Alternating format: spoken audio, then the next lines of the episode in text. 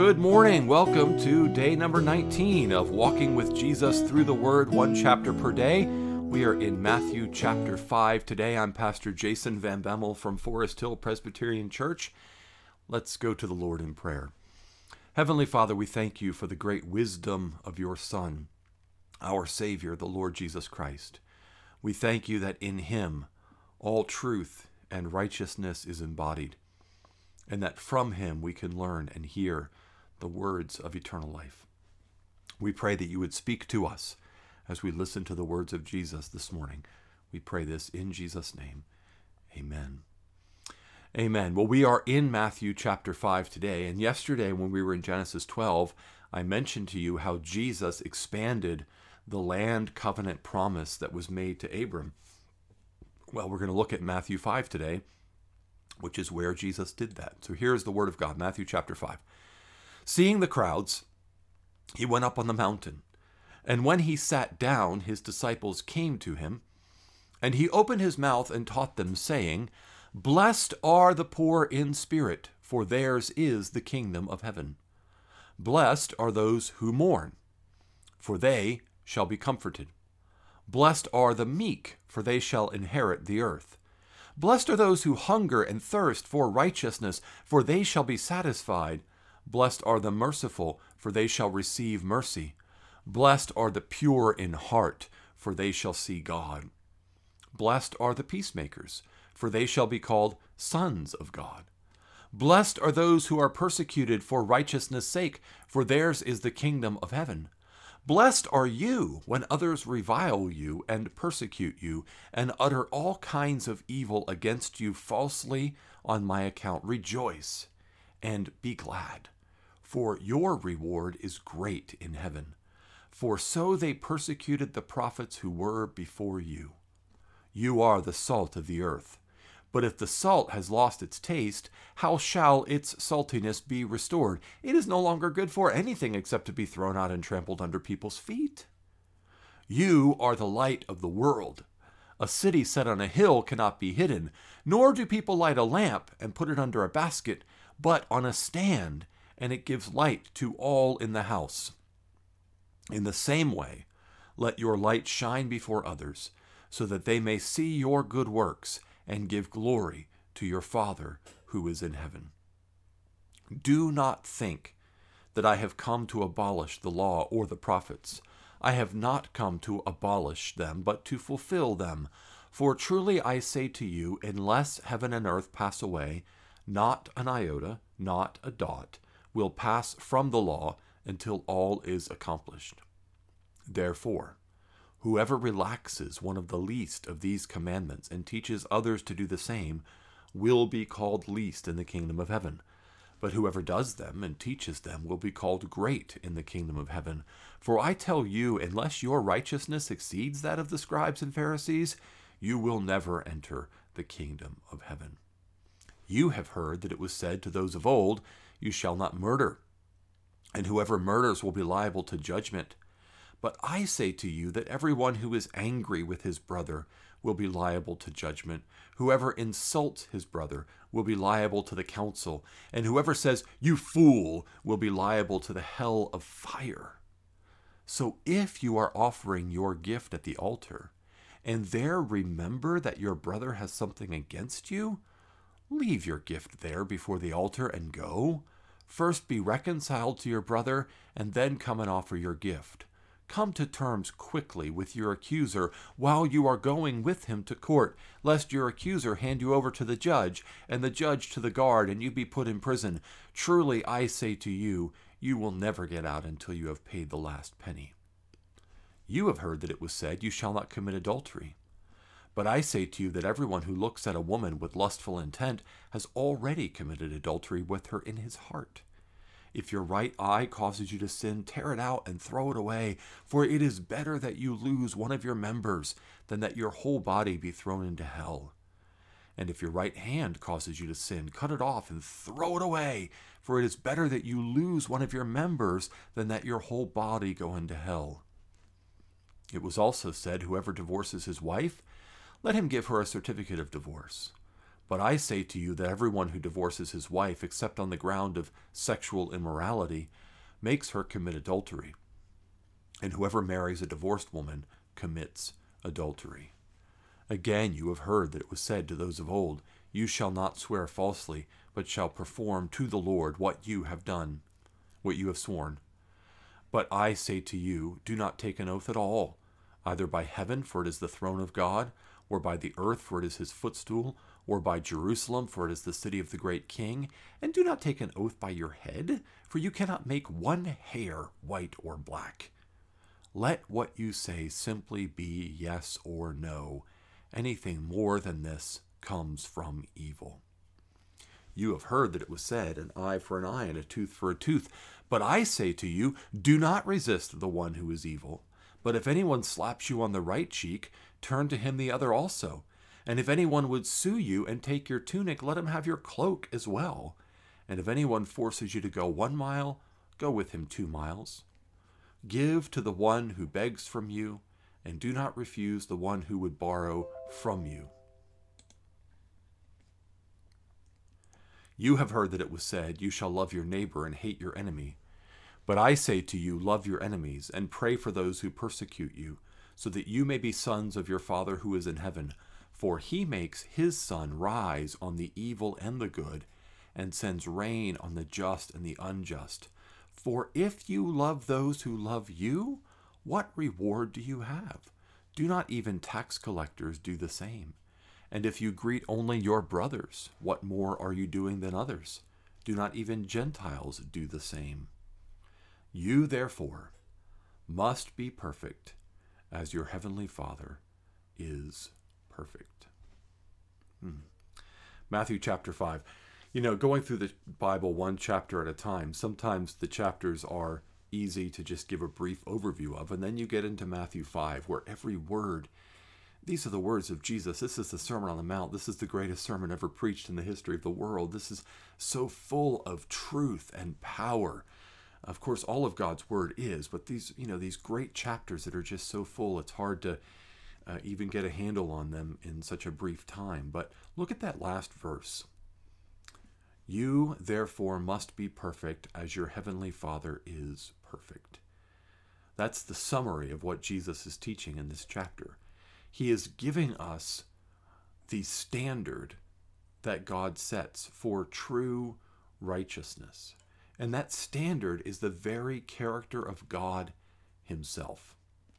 God is perfectly righteous in all of his ways, and he calls his people who bear his image and who bear his name to be perfectly righteous in all our ways. Boy, if you struggle with self righteousness, if you struggle with thinking, I'm doing pretty well, really, I'm a decent enough guy, I better than most people in the world, Matthew chapter 5 should cure you of that, or there's something very, very wrong with you. Matthew chapter 5 leaves no room for self righteousness. It eviscerates us in our moral do goodism and lays us bare before the eyes of a holy God with a standard that is right. Of course, it's right and good and true and appropriate. Of course, we should be living this way. We should not be lusting. We should not be hating. We should not be seeking retaliation and revenge. We should be seeking to do good to all. Do we? No, we don't. And yet, that's not an excuse to just set aside Matthew 5 as some sort of unattainable ideal, because it does reflect the very heart of God, the very character of God. And so it is to be taken seriously.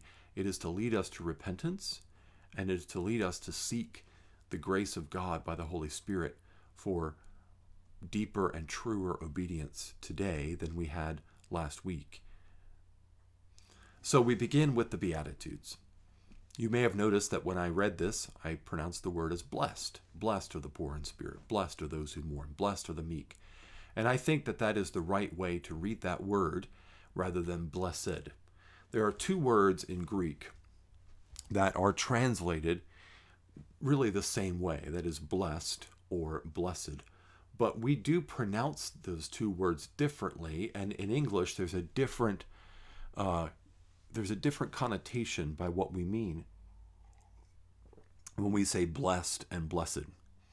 Someone is blessed if they are well off because God has shown them favor. They're greatly blessed. It is something that we receive from God, blessing. Someone is blessed or something is blessed if they are particularly sacred or holy or worthy of respect. And this more or less reflects the meaning of the two Greek words that lie behind this word. The word here is a word that means basically happy, well off, having a good life, blessed by God. And then there's another word that says to be well spoken of, to be highly praised, like blessed be the Lord God Almighty. Um, and so I like to maintain that distinction when I can by pronouncing the words as blessed and blessed. So it's not blessed, it's not that these people are extra holy or extra worthy of praise. It's that they're blessed. They're blessed by God. The poor in spirit, those who mourn, the meek, those who hunger and thirst for righteousness. What do these people have in common? It is to be in a state where you realize that you do not have what you need spiritually. You are poor in spirit. That means you're a beggar spiritually. You, you mourn in sadness over your sin and over your own lack of righteousness. You are meek. You treat others with a gentleness that comes from a humility from seeing how far you fall short of the standard. You hunger and thirst for righteousness. You hunger and thirst for something that you don't have yourself. And so you hunger and thirst for righteousness. And then those who, who have this disposition of seeing themselves as beggars, as seeing the mourning over their sin, with humility, seeing themselves as falling short of God's standards, so treating others with gentleness, hungering and thirsting for righteousness, they will treat others mercifully. They will forgive because they know how much they've been forgiven. They will have an undivided focus on seeking the Lord. That's what really pure in heart means. It means this undivided focus of seeking the Lord because we need what He alone can give us. And if we do, we shall seek God. We, we shall see God. Uh, we will be makers of peace and not war because wars are usually made when we feel like our rights have been trampled on and we, you know, we create conflict out of pride. Uh, and so peacemakers are those who are humble. And if we act this way, Jesus tells us that the world is going to persecute us. That's what the last beatitude tells us. If you conduct yourself in a way that really reflects Christ, because Christ is the one who fulfills all of these beatitudes perfectly, um, in terms of mercy and meekness and purity of heart and being a peacemaker, he was persecuted, and we can expect to be persecuted too. But the more we belong to Christ, the more we are like Christ, the more we are following Christ, we are persecuted by the world, but we are in fact the salt of the earth and the light of the world. We are that which makes a difference in the world by preserving that which is good, by creating a thirst in others for what God alone can give, by shining the light of truth and righteousness into a dark and decaying world. Now, we don't do this by setting aside God's moral standards. We don't do this by saying, oh, that's Old Testament. We're not going to follow that anymore. We don't need the Ten Commandments, etc. Jesus is focused here on the moral law of God, on the Ten Commandments in particular. That's the ones that he unfolds and expands for us. And he says these things reflect the heart of God, they reflect the very moral character of God. And you're not going to be effective salt and light you're not going to be the blessed ones who are persecuted unless you take seriously what God says in his moral law, not just with outward compliance, which is what the scribes and Pharisees were so good at. They were so good at a calculating outward compliance that said, how much do I have to do to be accepted by God? What's what's the requirement? How can I how can I you know, dot every I and cross every T. That's not the approach here. The approach here is from the heart. Jesus internalizes and spiritualizes the moral law of God and says, from the heart, love your neighbor, don't hate them. From the heart, be faithful to your wife, not faithless. From the heart, be loyal and and stick to your wife and keep your marriage covenant from the heart, keep your word. from the heart. Do not seek revenge, but seek to love. And as we do so, we reflect the heart of God from the heart. Can we do this on our own? Absolutely not. Matthew 5 is not a checklist of things to try to accomplish every day. It is a call to repentance and a call to trust in Christ and a call to cry out to the Holy Spirit to help us to walk in this way because this is the way we should be walking. Let's pray. Father, you are so good and so right and so perfect in all of your ways, and we are so sinful. Have mercy on us. Forgive us again by the blood of Jesus, our Savior, and help us to walk with Jesus in greater humility and in greater love by your grace and for your glory, we pray in Jesus' name. Amen. Amen. Well, we'll be back in the story of Abram tomorrow. Day 20 takes us back to Genesis 13. Have a blessed day in the Lord.